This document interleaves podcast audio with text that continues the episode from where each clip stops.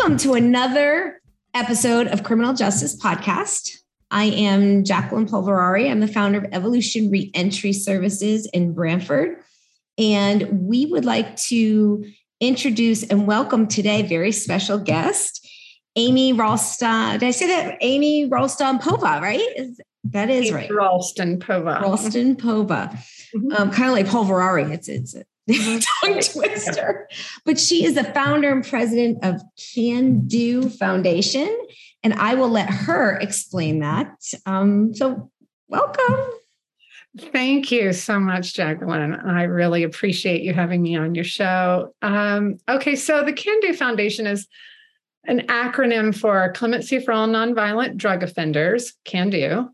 And I came up with it while I was still in prison. Uh, I was um, moved by all the stories of the other women that I was serving time with, in particular, my roommate, who was Asian. Her name was Lao Chin Chen.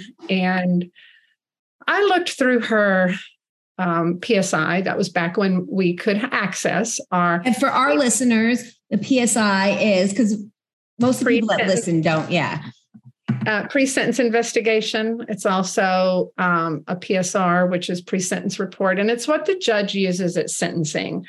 Uh, it's literally boiled the trial down to a few pages, and when you read your PSI, uh, at least in my case, and so many other people I think would agree, sometimes you read it and you go, "Who is this person? I don't even recognize Yeah, that was mine too. I'm like, um, really? Uh, because it's not exactly taken from transcripts. It's the government's version, and a probation officer writes it up. And really, the only thing you get to add is your schooling and whether or not you had a good home environment. And uh, then somehow these numbers are calculated where a judge just goes to a chart and then sentences you based on, okay, she's a first offender. And Ah, all the drugs in the case puts her at a level 38. Uh, they tried to pump me up to a level for life. Yeah. But- I, I, people don't understand that. You know, it's all numbers. You know, Yeah, it's just- 13. Oh, she's a good. She she said she did it. I'll br- bring her down to 12. Oh, wait, she bounced a check once. She's back up to 14. Right. It's a calculation. And the judge will sit there and say, My hands are tied. So you can't take into consideration any mitigating factors or um, really anything other than this, this pre-sentence report. So when I read my roommate's pre-sentence report, there was nothing in there negative about her. It was staggering. what year was this? Oh, let me see. So this was in the 90s. It was somewhere around 98, 99. I was seeking clemency at that time and was making some progress in great part due to the fact that David France was a journalist for Glamour magazine for a very short period of his career. He doesn't even put it in his resume anymore hmm. because he went on to become an Oscar nominated documentarian and also, I think, editor in chief of US News and World Report or, or, or one of those magazines. Right. And Glamour had hired him to write some sort of hard hitting pieces, some serious pieces instead of, you know, pieces about how to um, find a uh, a man and whatever you And know dress appropriately for that first date. Right. Yeah. how to impress your date's mother or yeah. Right. about orgasms or whatever. Anyway, uh, so he reached out to me. I think I was the first article he wrote for Glamour, and he Googled um, drug cases because he'd seen something on PBS Frontline. Uh, it was co- about sort of the underbelly of the drug war and was intrigued. And he came across my name popped up on the internet. And so uh, anyway, he he wrote about my case. He wanted an exclusive. And I told him, I really, really only want to do it if you will focus on the conspiracy law. Because up until then, everything was being blamed on mandatory minimums. Yeah. And yeah, I didn't get a mandatory minimum. I did get, and this is confusing for listeners, I got mandatory sentencing based on the chart, but a mandatory minimum is, is something a little bit more specific. I, to this day, I can't really even explain it, but conspiracy back then, did it have minim- mandatory minimums or conspiracy? Well, conspiracy is the first thing that happens to you because right. most of the women, including myself, um, it would be difficult to indict us at all if not for the yes. conspiracy law because there it's it's a it's a net where if you were associated with if you gave somebody a car ride if you spent yeah. money ah if you did this least little thing you're guilty by association Correct. and so you can indict a girlfriend wife mother grandmother aunt um, if someone's just living in your home and and involved in the drug trade. Right. And so uh, I took the position, I was constantly trying to take the position that we really need to focus on the conspiracy laws because that's the first thing that that hooks us. And the mandatory sentencing and mandatory minimums is the last thing that that um, is used to um, cause you to receive these crazy 20 to life sentences, 20 years to life sentences. It was insane. But, but they're weaponized. They're weaponized on the front end, as they were with me, where the federal agents told me, um, you know, you're looking at 20 to life if you don't cooperate. That's what was told. And most them. women get that if they don't cooperate. Right. But to to go back to when I was in prison with my my roommate, I looked at her her pre-sentence report, and the only thing they had on her was that she had passed on a message to her boyfriend from what she did not know was a confidential informant. And really, all the confidential informant said was tell your boyfriend to meet me in Chicago at this hotel at this time. And her boyfriend didn't speak english. She passed on that information. And really that's that's the only thing that they accused her of.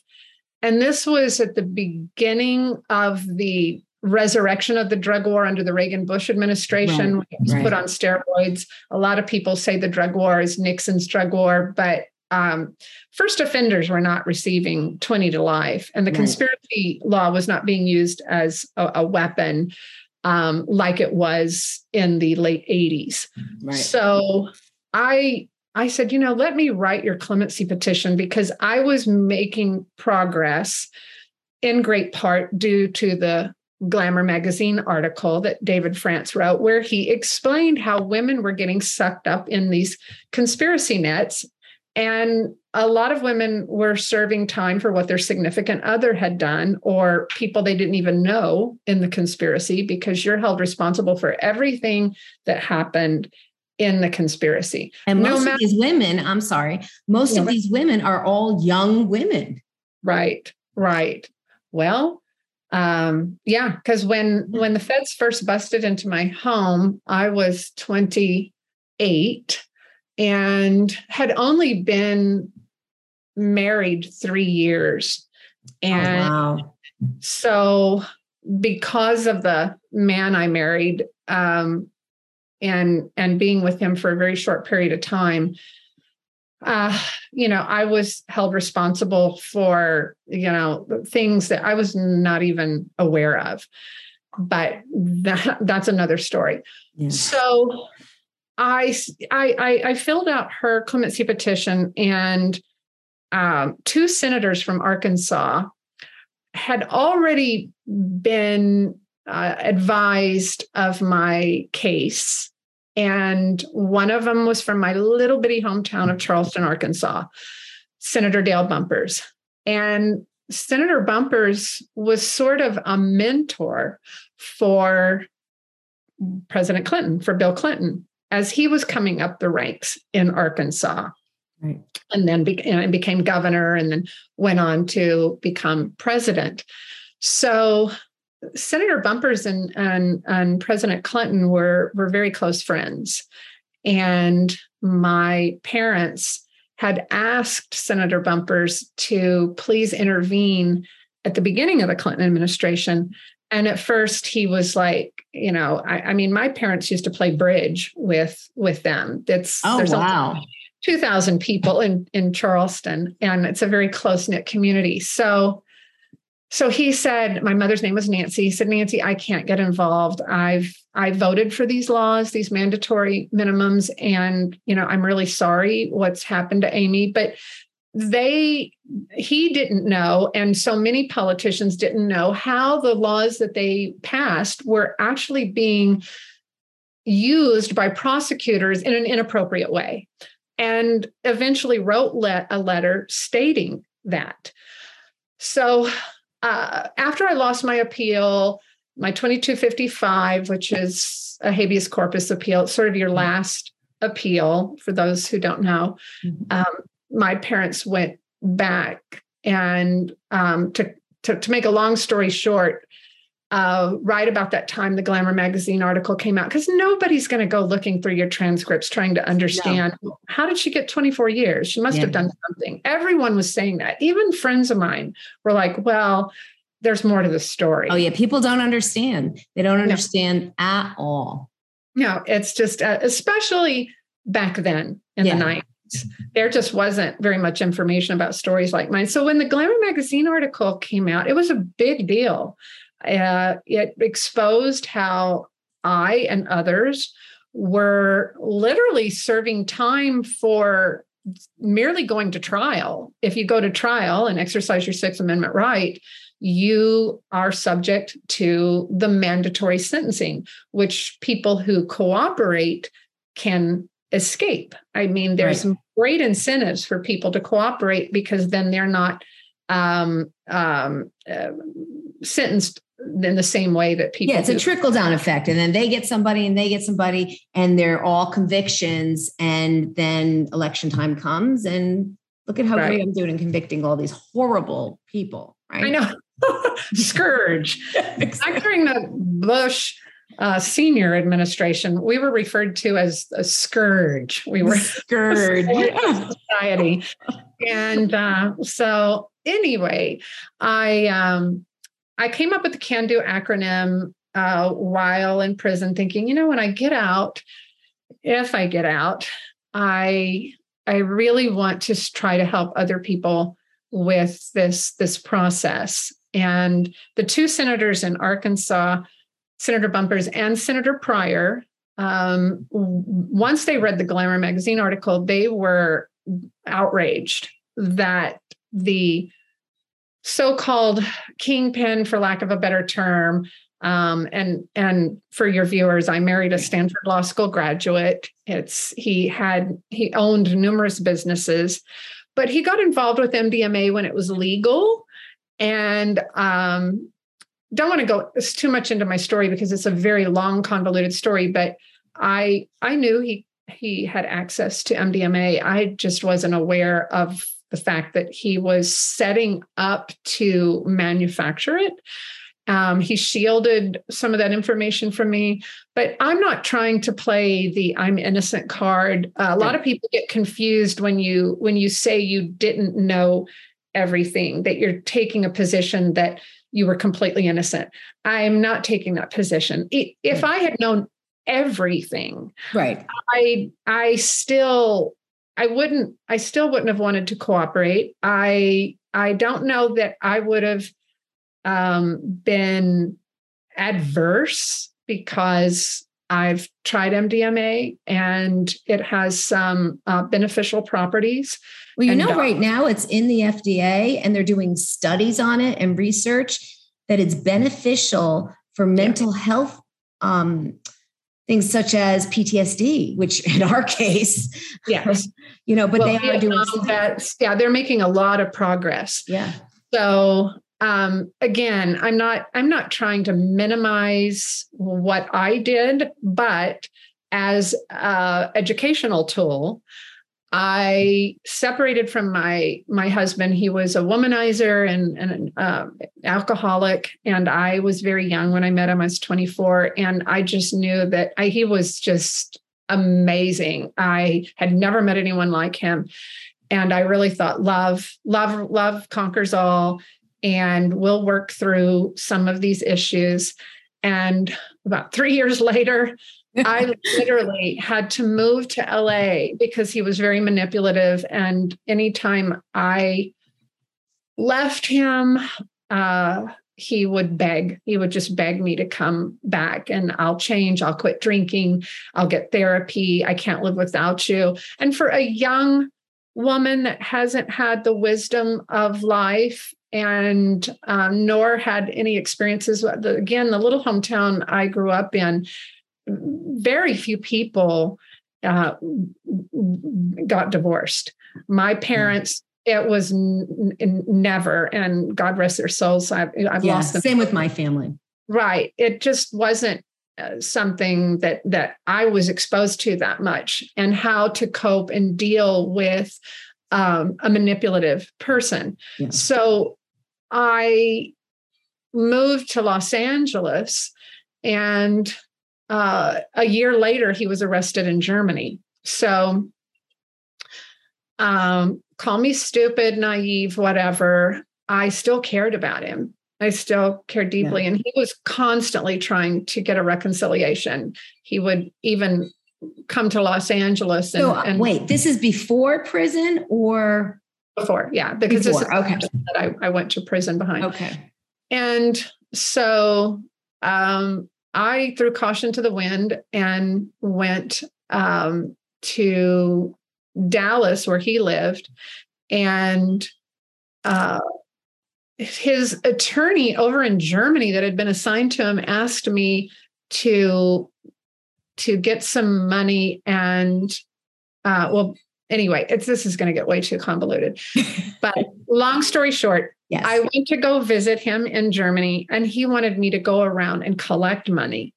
And he thought he would get bail. Well, if you're a foreigner in Germany, you don't get bail. But I have letters between us where his attorney was leading him to believe and he thought he would get bail. But it was going to be a very large, large number. And I did go find money that was hidden in safety uh, deposit boxes that, that wasn't banks but again, it's there's too many background details. Right. I met with somebody who owed him money, and the money was not kosher. Um, it was drug related. Um, I remember I did it one time, and it was so creepy and weird to me uh, when I met with this person at a motel. I'll never forget walking out of there and thinking, I I knew I was doing something wrong, and I wondered if the feds were going to just move in on me. And right. I was so nervous, and I was shaking. And I got in the car, and I told myself, "I'm I, am i am never doing this again. This is just too too creepy for me." I didn't even know. I didn't know any of this this background of your story this right. fascinating background of your story. I've never heard this. Well, I've yeah, I've, I've I've shared it almost to the point where you know you get tired of hearing it yeah. yourself because um, it seems like you know when you're in prison, everyone sits around on their prison bunk, and then yeah. people come year after year and say, "What are you in for?" And I'll never forget one time just being like, "I can't, I can't share this story one more time. It's just too." But it is uh, germane and relevant in the context of women who are serving time because of the actions of, their significant other. To wrap this part of the story up, my my husband back then, my, my first husband, he cut a deal. And he, oh my God, talk about a sweetheart deal. He he only served four years in Germany but the press has always made it sound like he served four years and I got 24. Wait, yes. Yeah. So he was selling it. Yeah, he was knew about it. it. He, no, I didn't know he was. I did not know about. No, the, you just you just got money for him like that, right? And right. you end up with 24 years, and he only ended up with four years. Yeah, Something's because wrong with that picture. Well, the mm-hmm. basis of my sentence is that they could show that he had produced uh, over 3 million tablets of MDMA. Right. So I was held responsible for all the MDMA wow. that he had produced. But here's the kicker what happened in Germany is completely unrelated from a legal standpoint to what happened in the United States because right.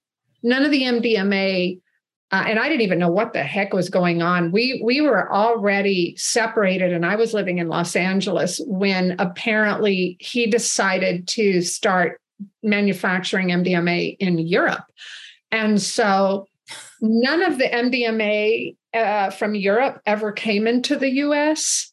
So it's two separate cases. The United States case was from MDMA that came that he had manufactured in Guatemala and came to. wow. to so um, on the indictment that we shared, he served his time in Germany, came back to the US, and the judge that sentenced me to 24 years gave him three years probation for cooperating. So he only got three years probation, and he was still apparently working with the feds to um, help them with money that was being. Uh, it's all about money, and uh, there. I guess he had money in Zurich and Germany and France and the US were all fighting over it. And I think he was working with the feds on in, in, in some capacity. So he got a sweetheart deal. And um, as so many women that I met in prison, uh, I received the longest sentence of anybody in the entire conspiracy. I think there was 15 of us that were indicted in the same indictment. And mm-hmm. I met so many women who were the only person still serving time, uh, women often go to trial because they had minimal knowledge. So the feds, a lot of the time, aren't even really interested in cutting a deal with them because right because they don't, yeah, they don't know. They don't have uh, that much information. And women, I believe, are just more loyal. Um, yeah. Women don't want to, you know, uh, testify against a loved one. And so often, as in my case and others, the person that you have an emotional cord to is telling you what to do. Yeah. You know, they're they're even uh, sometimes hiring your attorney. That's a conflict of interest. So back to the women's issue and and my roommate. After I got out and I received clemency, which I, I it, it hits you like you, you don't get a heads up. It's right. just loudspeaker. Go to the case manager's office. I thought I was in trouble because anytime you come over the loudspeaker, it's either uh, you got to you got to do a, a, a, UA, which is yeah. a, an analysis test, or a loved one at home has died, or your room has been, sh- you know, they shake it down and they find yeah. something in your nail polish, or it's so dangerous, right?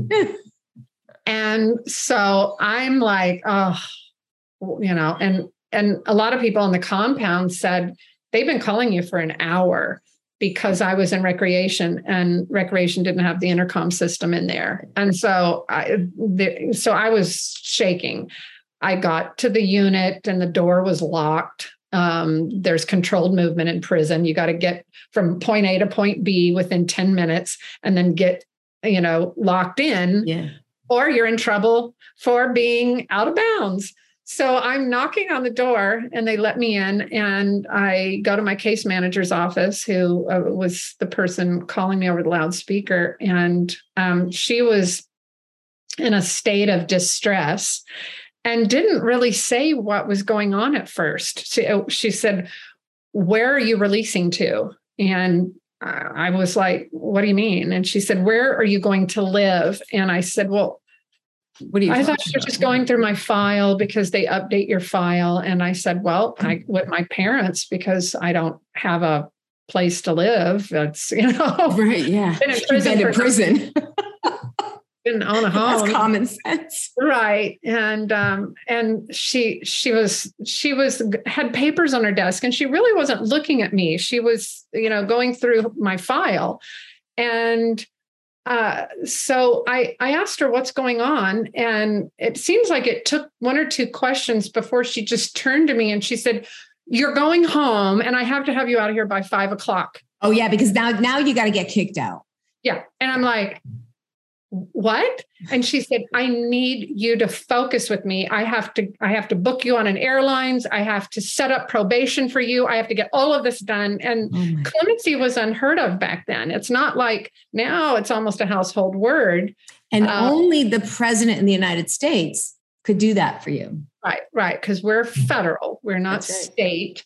And um, so i i did know that the the senators in Arkansas had, were making progress, and I knew that they had met with President Clinton when he was in mm-hmm. Little Rock for an uh, uh, an occasion, and you know we were getting a little bit of positive news, but we were also getting some like um, iffy news that they had talked to him but that he didn't really, you know, show much interest. He said, okay, you know, I'll look into it. But they weren't, it, it, it, we were far from the finish line. Right.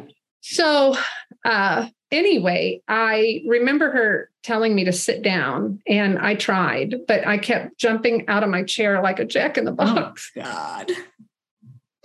Because when, how do you process thinking you've got a 24 year sentence. I still had what 12 years to go or whatever. And um uh and you're suddenly told that you're going home, like you're walking out that day. and I kept, I kept, I was like a baby bird. Oh I my God, I'm getting going, chills. You know, I just kept going.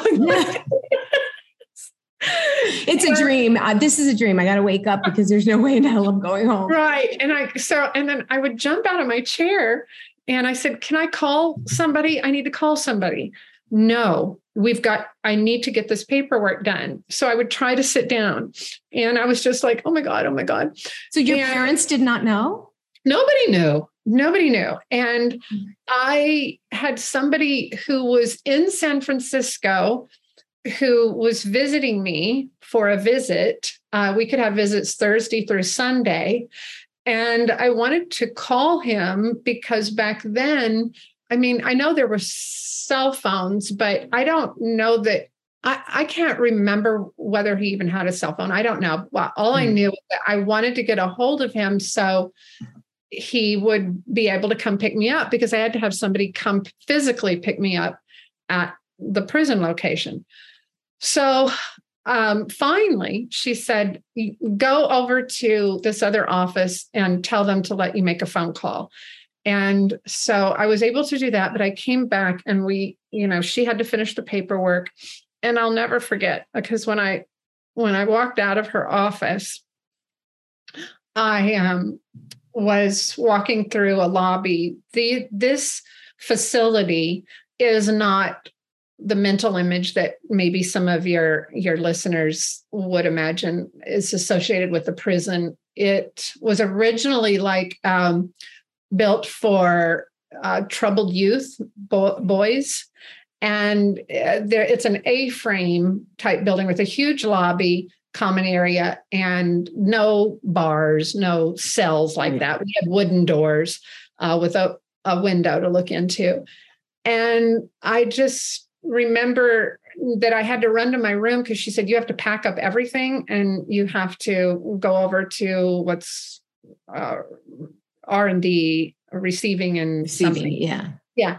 And so I was going to my room and I just hollered, Yahoo! It was kind of like Yahoo Mountain Dew type thing. And everyone started coming to their doors. Uh, a lot of people work at UNICOR and, and, weren't there, but for the women who were in their rooms, you know, the doors started opening to see what the commotion was. Because you had been in prison for how long at this point? Nine years and three months. And um, now I'm trying to help women like Michelle West and Laz Ordaz and so many women who have served 20 and like with Michelle, almost 30 years. So I almost sound like a whiny baby over my my nine years and three no, months. you don't. I was, I was, I was literally on my last nerve because I'd had a few things happen to me at that time. Um, I for for you may and other people who've been in prison, formerly incarcerated people, if you get somebody in your room who's a snorer, uh, loud like a Mack truck, I had that. Mm-hmm. You go through literally sleep deprivation, and uh, it was it was so bad. Um, and then she was finally moved out and i another woman was moved in and she was shooting up heroin and i didn't know but i um, um, saw some blood on my blanket of my you know my bunk. Yeah. And i i didn't know where that came from. And somebody else told me that's people who shoot up heroin a lot of the time that the that'll dribble. And so I literally prayed to God. I said, if you don't get me out of here, I'm just done. And I swear to God, within it seems like just maybe a, a week or two, I got this wonderful news. So oh. I got out and I was determined to get my roommate out. And I had another interview with Glamour because they wanted to do the the happy ending story and came to my parents' house in Arkansas. And so I talked about my roommate, Chen, we called her Chen, and how she was doing 17 and a half years. I don't know that I shared that she got 17 and a half years for merely passing a message on to her boyfriend, because um, as was written in her uh, report, it said that this seems harsh, but um, if we're going to achieve our goal with the drug war, it sends a message. And that somehow, if you know, she never sold drugs, she she never did anything really in that she had a job um, as a manager in a um, uh, when New York used to have a um, uh, clothing industry, uh, garment industry. Right, right. She worked and and and was just her whole life worked very hard, had three children. So the good news is that Lau Chin Chin got out on Clinton's last day. So I thought I had the recipe to success. I was like, okay, if I can get other people media exposure like I got, and I was able to communicate with this uh, some of Clinton's staff uh, because of the senators. Um, her name was Meredith Cabe, and she was uh, one of um, President Clinton's staff that coordinated you know, the with the Office of the Pardon Attorney. I I felt like I could get more women out. I only wanted to focus on women, and for the first, oh gosh, um, almost ten years until 2014, I only focused on women. Okay. But what I did not expect was that George W. Bush would, would be elected.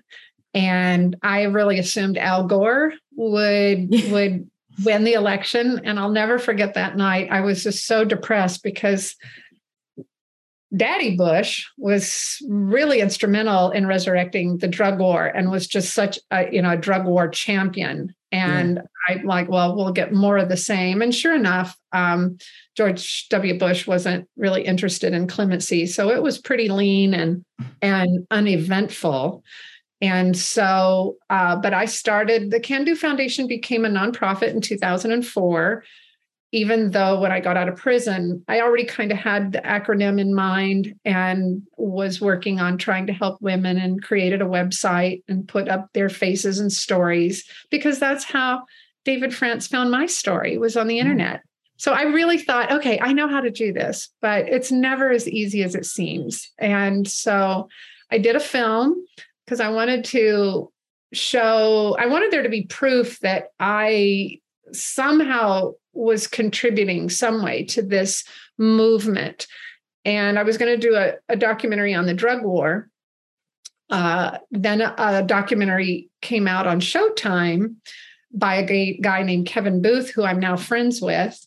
And he covered most of the things in that you were going to cover. Yeah, that I was was wanting to cover. And so I filmed a bunch of people in law enforcement and already had them um, those interviews in the can, as they say. and I decided to do one on marijuana because I thought, you know, marijuana is the.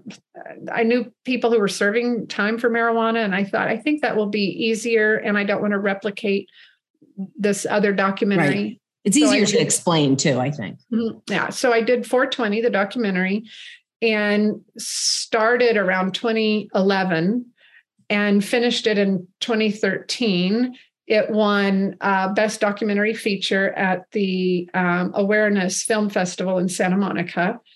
And I was shocked because I was up against another documentary where Sharon Stone was the executive producer um, called Femme. And I almost didn't even go to the award ceremony because I was so exhausted. I, I, I literally just finished the documentary in time right. to be able to submit it and um, somebody said, "You, you gotta gotta go," and so I had no. Come on, you couldn't miss that.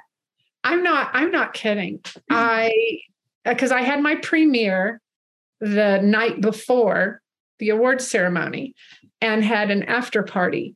And so I was so tired. I had no makeup and my hair wasn't done. And I put a hat on and I went to the award ceremony. Not thinking you were going to win anything. and when they said 420, the documentary, I was shocked. I was just, what? because uh, this was a first time effort. I, you know, never uh, ever tried to put my toe in in the, the the that entertainment industry world. So I finished that. And my point for bringing it up is that in 2014, I received distribution from Gravitas. I'm proud to say I've earned my investment back probably two or three times.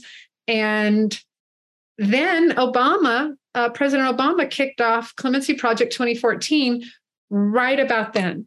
So the timing was perfect because I had finished that film and when he kicked off Clemency Project 2014, I was the only organization, nonprofit in the nation that focused on clemency. Right. In our mission statement. Not pardons. You you you specifically well, right. Other organizations got into the clemency business, but they were like, for example, FAM is Families Against Mandatory Minimum. Right. It's not in their mission statement to focus right. on clemency. Mm-hmm. My mission statement was clemency, and everybody on my website, I was trying to help with clemency. So I was invited to DC to attend the kickoff dinner for Clemency Project 2014 by organizations that were making up the uh, what we now call CP14, Clemency Project 2014 panel for the Obama administration. And while I was there, uh, someone walked up to me and and and said, "Your case started a war in the pardon office," and I didn't even know who this was. And I said, "Oh." Uh, uh I'm sorry. What? Who are you? And he said, "I'm Sam Morison, and I used to work at the pardon office." Anyway, this is too much of a departure to tell that part of the story, but he told me that I wasn't going anywhere, that a staff attorney had my case, and she actually, according to him, hated me. wow. because she was a former prosecutor. And she felt like the media exposure that I was getting was making the Department of Justice look, look bad. bad. Mm-hmm. So he said, She wrote you up for a denial. And he said, You know, even with the Clinton administration, because they had asked for my case, um, she was determined that um, I wasn't going anywhere and they would not send it over to the Clement, uh, Clinton administration. Wow. And so I really got the inside story from his perspective. He's on my advisory board now. He went on to become a whistleblower and shared some some stuff that was going on at the office of the pardon attorney that was um, you know uh, led to the Roger Adams, who was the pardon attorney when I got clemency, he was accused of malfeasance and had to step down.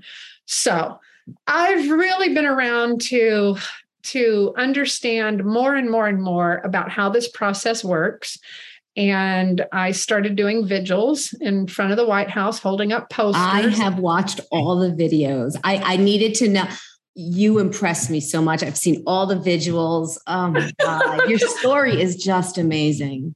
Well, I want people to know that we're not just putting you on a website. We really we communicate directly with prisoners, which is a little bit unique. It's it's it's not something that other organizations want to do, maybe because it's cost prohibitive. But I've always wondered why other organizations that are very well funded do not do the one on one. And in fact, we've kind of become a clearinghouse for sister organizations who constantly reach out to us and say, um, do you have do you have do you know any women who were shackled when during labor? Do you know uh, anyone in prison who um, will benefit from the First Step Act, for example? Everybody. yeah, right. Um, and and so it got to the point where I was like, you know, I can like that. I I can give you those names, but it took me 10, 15 years of communicating and staying in touch with not only the prisoners, their family members, and knowing their background stories. And after a while, it, it, it literally got to the point where I I was doing so much free work for other organizations that frankly may or may not credit can do. Right. That I finally just said, ah, if you want to partner, um, that's great. Or if there's a way I can be compensated and I have actually worked as an independent contractor for a few other organizations that were willing to compensate me for being able to plug them in. But one thing I really am a big proponent of is that organizations, if you're going to get funding for advocating for prisoners, you need to communicate with prisoners. I agree.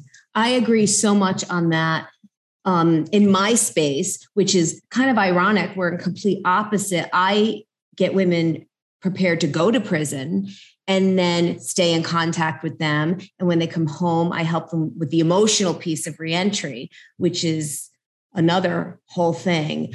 Um, and I know so many reentry companies that get so much funding, but they I don't quite think they even have a one-on-one therapeutic conversation.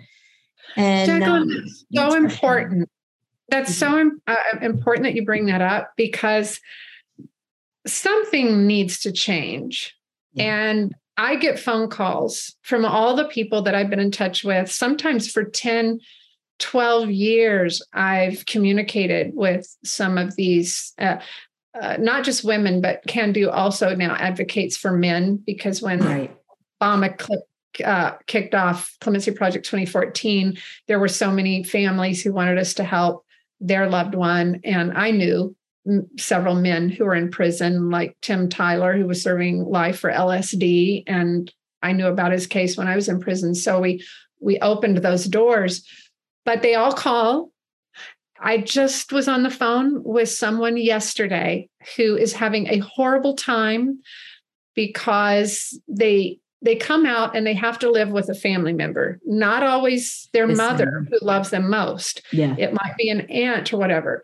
And she had a situation where her nieces who are teenagers are very big in, you know, at that age in drama. And so and an incident occurred where she was really in jeopardy of being um, maybe violated and sent back, and she had to get out of that environment. Right.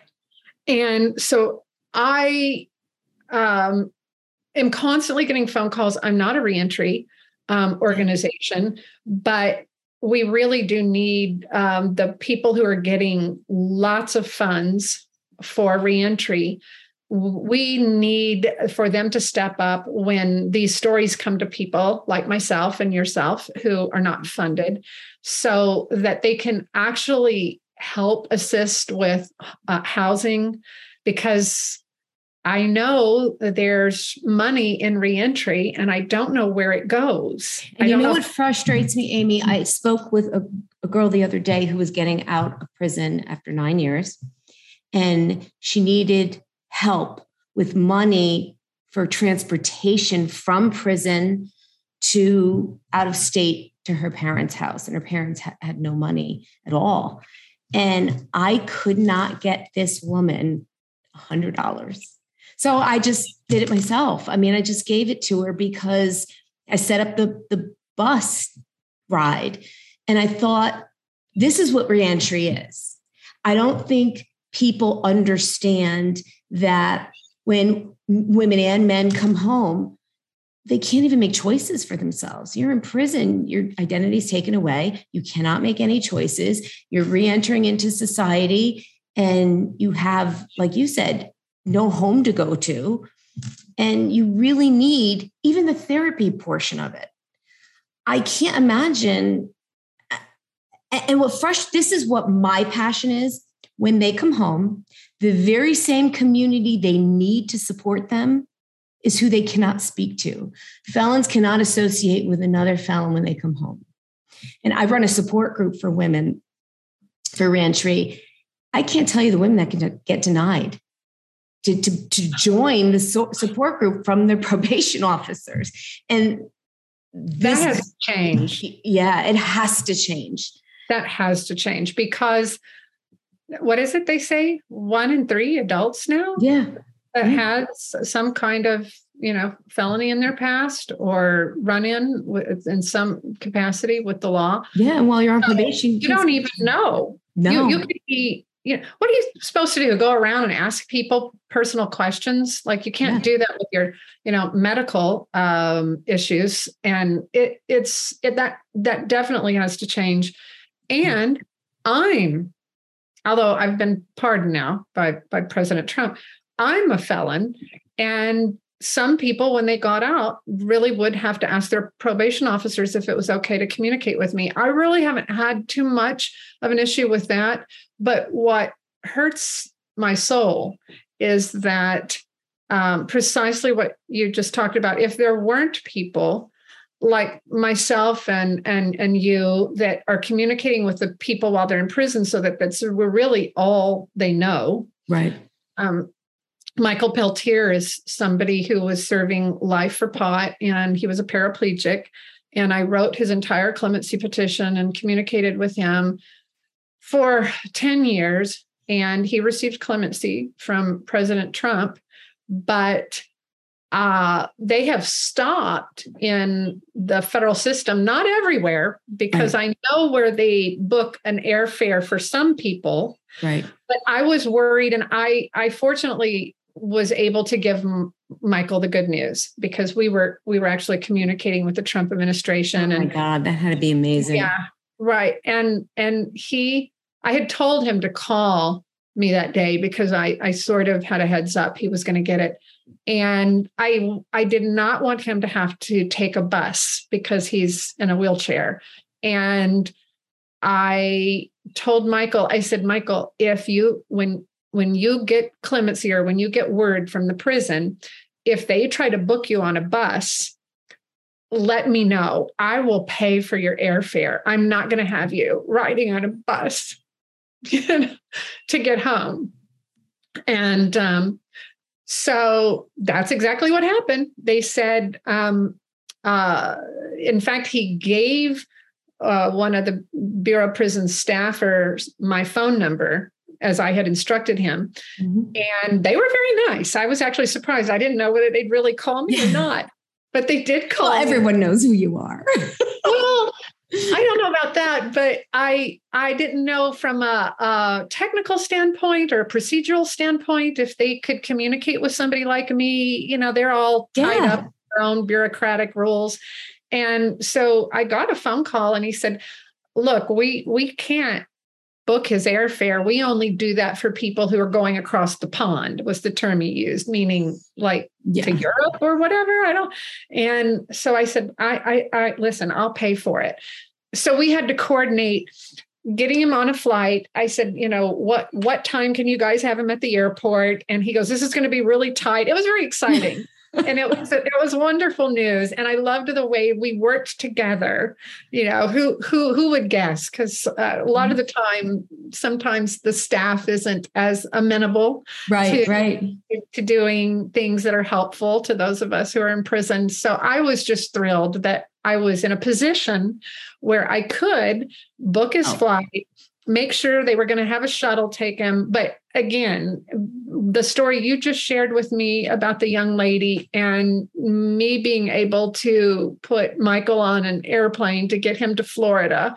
His brother, he's I've met his brother and seen Michael since he's been out and they're just adorable mm-hmm. and it's one of the greatest things in the world when you have an impact on somebody and then you see them thriving at home it is so anyway, the Can Do Foundation is, you know, still plugging along, but um, I'd like to talk about, you know, women. And so um, why well, don't let we- me bring up the story of how I actually talked with you, right? I saw a Facebook post and we're friends on Facebook. We've never had a conversation in, you know, together, you know, privately before. And I saw this beautiful picture of you crying or sad. Mm-hmm. And oh my God. Um, and it said, I'm going to read it because I'm looking at it. I went in at 30 and was released when I was 40. My mom and I spoke to a doc about freezing eggs, and he said it was likely already too late. Um, and it goes on that um, you had not had children because your childbearing ages, your age was in prison.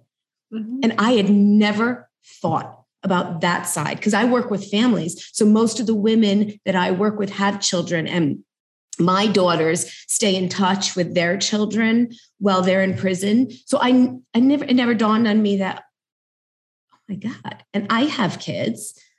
What if I had gone in when I was 25 and didn't come home until I was even 35, I wouldn't have my kids. Exactly. So, for a conspiracy charge, that affected me. That post affected me so much. And um, be- well, let me share how that came about. Um, I the Can Do Foundation co-hosted a luncheon at the Four Seasons in Washington, D.C. And the pardon attorney, the new pardon attorney, Liz Oyer, um, attended. And the National Council for Incarcerated and Formerly Incarcerated Women and Girls, President Andrea James, um, moderated the first panel, which was made up of attorneys, including um, Miss Oyer, the pardon attorney, mm-hmm. which is a very welcome um, breath of fresh air because normally the pardon attorney and the office of the pardon attorney has always been sort of a black hole you just information goes in but information never comes out. We don't we don't know the we don't know whether they're even looking at cases. You can't communicate with anyone. You can't get anybody on the phone. You don't even you know there's just it's just a one it was all it's always been a one way street. Yeah.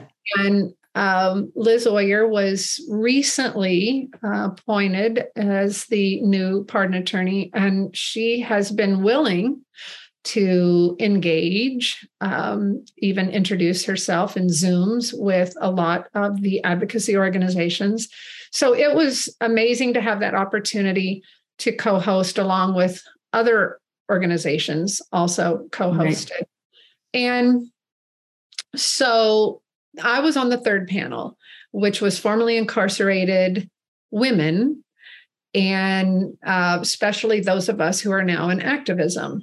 So it was made up of Cindy Shank, who her brother did a film about her called The Sentence. And I knew her brother when Cindy was in. She was on my website, Rudy Valdez. And um, I know the the pain he went through filming his child her children as they were growing up without a mom.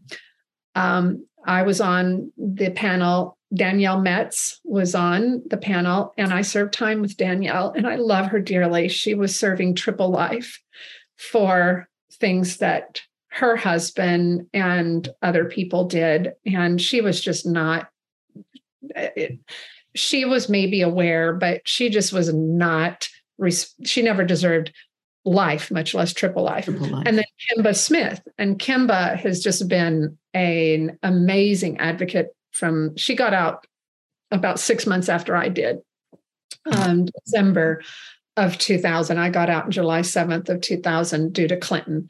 And so the four of us were on a panel, and Andrea James asked me um, about the fact that I had had no children and uh, wanted me to share um, my personal experience with regard to a woman now in my 60s who missed out on on motherhood. And i i it's my response was kind of spontaneous because i hadn't really thought about this aspect until i started sharing with see now i'm gonna i'm gonna this is a very passionate subject of mine children and mothers so i said well you know when i was in prison i used to listen to the phone calls of mothers talking to their children. I literally had a, a phone that had been uh, placed not too far outside my cell room, right. and it it was it wasn't enclosed. So and it, in there, it's kind of like a, a, a echo chamber, and so I sometimes literally had to leave my room because I couldn't stand it. I couldn't stand the um, one woman in particular kept talking to her son and saying, if you don't stop getting in trouble at school, um, she was trying to explain child protective services. Right. Uh, his grandmother was taking care of him. And um, you know, she was trying to nicely explain to him that, you know, something worse than his mother being ripped mm. from him was going to happen. And just listening to that and then also other conversations about you know happy birthday. Some mothers weren't willing to tell their children that they were in prison. They were concealing it and saying that they were on a long trip. i remember that too uh, and um, so i shared that uh, one you know i went to family day you know when there's a family day in prison where the kids can come in and spend the day with yeah. their mothers. And I remembered the first time I saw that, uh, I just remember thinking, oh my God, I'm so lucky that I'm not going through this too. And seeing at the end of visitation children, babies crying their eyes out some of them are too young to understand why their mother won't come home with them. And it's, I've, ex, I've described this numerous times how it is a scream that you cannot delete from your brain. It's not like a child who's not getting a cookie right. It's a different kind of blood curdling scream of, you know, being ripped from your mother again. And I just remember thinking, I don't know how I could survive this. And um, a friend of mine actually did try to commit suicide in, in prison because um, she had a two year old daughter. And anyway. Well, you thought you weren't coming home at the time. So right. it is a better alternative at that time to not. Yeah. I mean, I went through that pain of talking to my daughters who were in that age where they were just meeting boys and I wasn't there. I wasn't able to be there. Right. And you really need that bonding before they get into that phase of, you know, oh mom mm-hmm. or yeah. or you know. Yeah. Um, so uh then I went on to explain um, on that panel where you saw the the photograph where I, I think somebody handed me a tissue that now I'm sorry. No, there are emotions that no, I envy, I envy um, Kemba, who had a little boy um, when she was in prison because she's, you know, she got out in time and had another child. And I've seen how her son has grown up and is amazing. Um, he's um, in fashion and um, and I see her daughter thriving and the posts. And Danielle has beautiful children that did grow up without her, but now at least she has children. So it's the yin and the yang. When I was yeah. in there, I like, oh, thank God I'm not going through this too. I don't know how I could survive it. And then now, um, when I got out, as I stated in that post, my mom desperately wanted grandchildren. And um, I was 40 and I said, Mom, I, you know, I don't have the financial means and I don't, how am I going to find a man if, you know, that wants to start a family? And usually you, you, um, find you know in relationships the woman is usually the younger of the two yeah. as was the case with me and i did meet somebody um, who was the next door neighbor to one of my best friends who lived in malibu um, and so he already had a family and we got married through i think three years after i got out. And um, i really thought i had a family. I was very invested. It's a very cohesive family. Always had the big easter um, at our home. Always did fourth of july. Um, always celebrated christmas at our home mo- most of the time.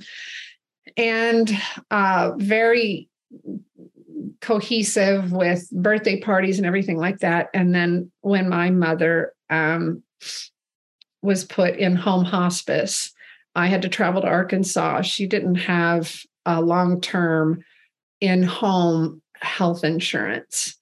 And um, home hospice now just comes to your yeah. home once an, uh, once a day for yeah. an hour. So I was her health insurance policy. I'm the only child. My brother's deceased from cancer. And um, not to get into the particulars because it's it's too personal, but um, uh, you know, uh, my husband found a replacement and alienated me from the family. So at 62, here I am with no children and um, doing a lot of soul searching uh, because um, I, I I really have no interest in being out in the the dating world and and Ugh. stuff like that. I would not want to be single today. But I tell you, you look 50, not even, you look 45. That's sweet. but the uh, the takeaway here, and I think the the the message that's so important to um, not only society, but our leaders in Washington D.C. is that men and women are not equal. We we a man can get out of prison, and if he wants to have a child at seventy, yeah. you know they they can still you know have a biological child. That's right. And women have a window, and are so many women are um, exempt from motherhood, don't get to experience motherhood but especially in someone like myself in the shoes that I'm in now, I don't have uh, a child to care for me as I grow old and don't have you know the um, the loving environment that comes with a family um, to celebrate holidays with. Of course, I have friends, of yeah. course, and I have some cousins, but they're all in Arkansas. So I really want our leaders to take this into consideration. I think judges need to be able to take this into consideration, especially when a woman is being sentenced based on these crazy conspiracy laws where you're held responsible for the actions quite often of a man or your significant other and that's where we have a lot of work to do to to bring some fairness into the um, the, the sentencing laws. Um, well, quite and- frankly, on the federal side, there's no al- alternatives to incarceration for women, and these women are not a threat to society. No. I made that point on the panel. Yeah. I said, look at Cindy, myself, Danielle, and Kemba. We've all been out for, you know, some of us is, you know, I've been out 20 years. Kemba, same thing. I said, we have done wonderful things. And and I, I even said we're not, we were um, labeled the worst of society. And i said in many ways we're the best of society. We we're we're still giving back. We're still trying to help bring people home. And i i didn't mean to put that in the context like best as in you know um to to be um bombastic or something like that. Quite I, frankly amy you're not giving yourself enough credit you are. you are not funded by anybody. You don't have grants. Thank yeah, you. you. are. Give yourself some credit because how long have you been doing this for? Yeah, yeah, 20 years. It's for 20, 22. 20 really. years. And you've helped so many people because not because of money, because of passion passion. It's my heart. And that's amazing to stay in this space. And I think I said to you before we started recording that it's easy to be in this space for a minute to make some money, get some grants. I can't imagine 20 years. I've been in it six years and I'm tired. I know. We're all going through compassion fatigue. Um, you get burned out. I've, you know, it's funny, the arc, because everybody everybody was kind of loving my work and can do until we really helped a lot of people come home during the Obama administration. Yeah. And then what started happening was the backlash because I I'm one person and as you said mm-hmm. I am not funded. I don't take a salary. Nobody can Same question mm-hmm. what what why I'm in this space because on Friday I do not get a paycheck. And um, so it's um, you know, it's it's it's really it's really a difficult space and place to be when you're just trying to make a difference. And this monster that we're up against is hydra headed. If we make progress and cut off one tentacle, it seems like three grow back. Yeah. And it's a constant. Uh, we got the First Step Act passed, which is was the basis for my pardon from the Trump administration, and I was proud to work on that and help get it passed. I even got my congressman, uh, Congressman Ted Lieu, to change his position. He was going to vote no on it because a lot of the left wing organizations were against it. In fact, we many of us got vilified for going to the Trump White House, but I will work with any administration my oh, allegiance yeah. to the prisoners and prisoners over politics. I'm not a political creature. I have normally leaned Democrat left. And, um, but when Trump showed signs of a willingness, and Jared Kushner, whose father was in prison, wanted to do prison reform. Mm-hmm. And I mm-hmm. was invited to the White House. Of course, I went. And yeah. oh, yeah, absolutely. Yeah yeah i don't i don't get into the vitriol of of who the president is or in our space it doesn't matter it doesn't, it doesn't, matter. It doesn't matter. People in prison want to come home. And mm-hmm. so many people have come home under the First Step Act. So many African American people have come home under the First Step Act because there was a provision in there to make the crack cocaine victims of 101 uh, ratio, uh, where their sentence was was 100 times longer than people who were uh, convicted for powder cocaine. So many of them came home. Yeah. Compassionate release is now a huge thing. So I was very proud to work on the First Step Act, and um, we'll we'll always continue to do so. There was um, one other thing I was going to. It, it was about the the women. Oh gosh, and I've kind of lost that thought anyway it, it yeah. may come back to me well but. we have we have about 10 minutes left and i, okay. I want to talk about something that not a lot of people talk about and okay. may not be favorable in this space for for me to talk about but i think it's important um, what i notice in this space is the LGBT community in 1969 came together in unity, Stonewall, right? And they made change. Mm-hmm. Um, Me Too movement came together in unity and they made change. Black Lives Matter came together in unity and they made change. Why are all of us in the advocacy criminal justice space not coming together to make change? I don't think a lot of change could be done if we're all like you and I don't work on the same things, but together, look how powerful that is, right? You do that. Can you imagine the power of unity? And I, I don't understand it. And I bet only here six years. You've been in the space 20 years. How do you combat that for 20 years? And I'm tired of that's what I'm tired of. I'm not tired mm-hmm. of helping people. I'm exhausted from mm-hmm. Just my own space trampling on each other. And I don't know how to navigate that at all. Yeah.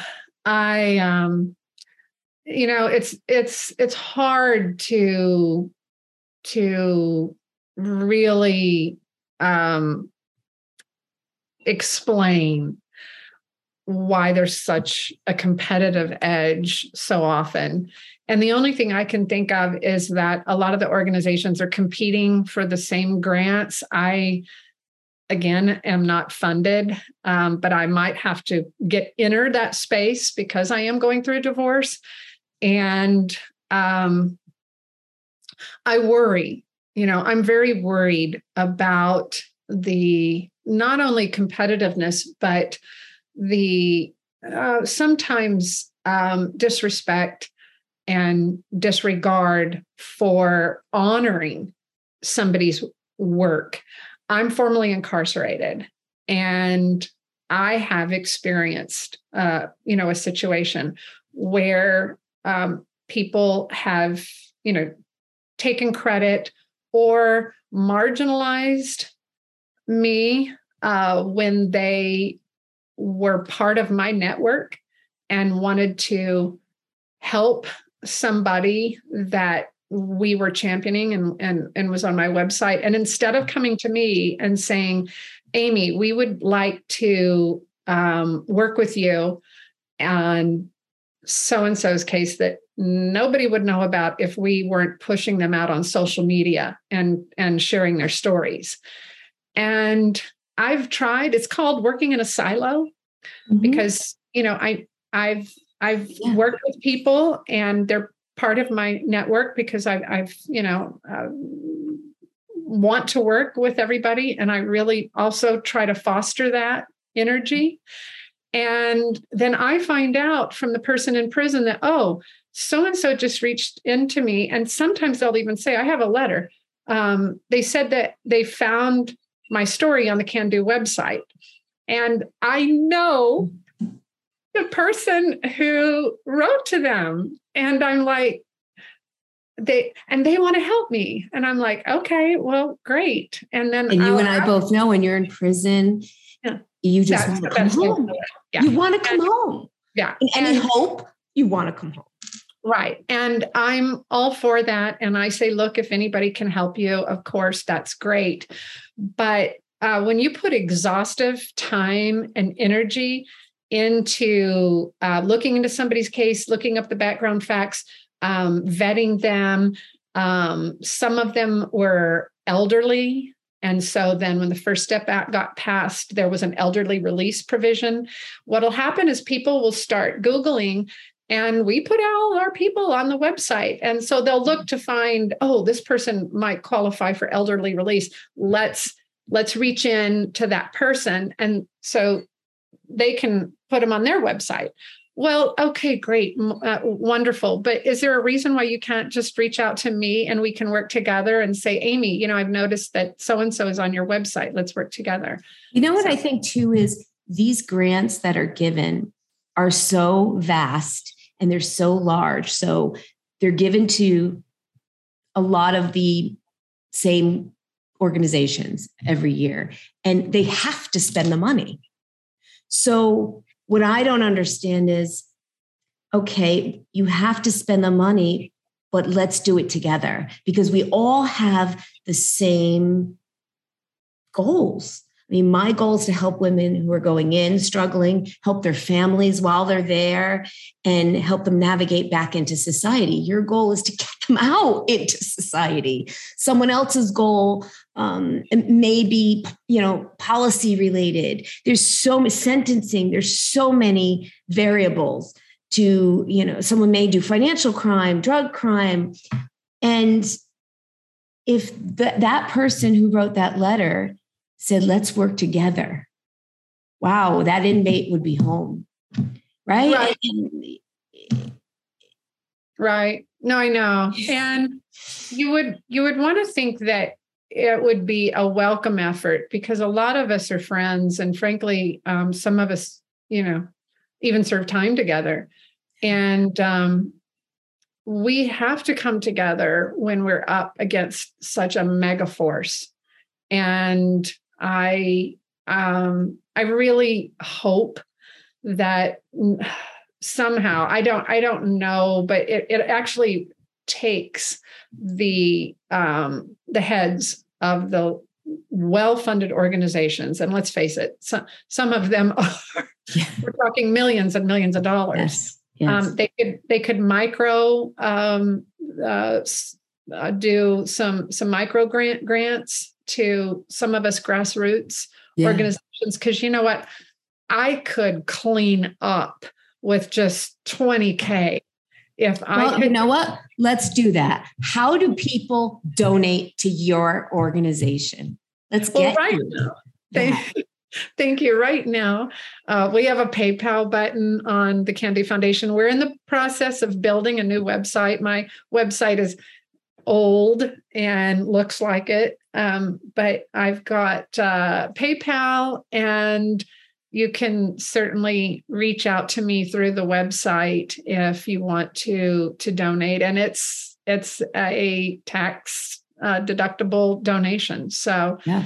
and that's how we've survived. I've been able to pay for the trips to DC. I can travel uh, based on donations, but mm. I can't pay myself a salary. Right, right.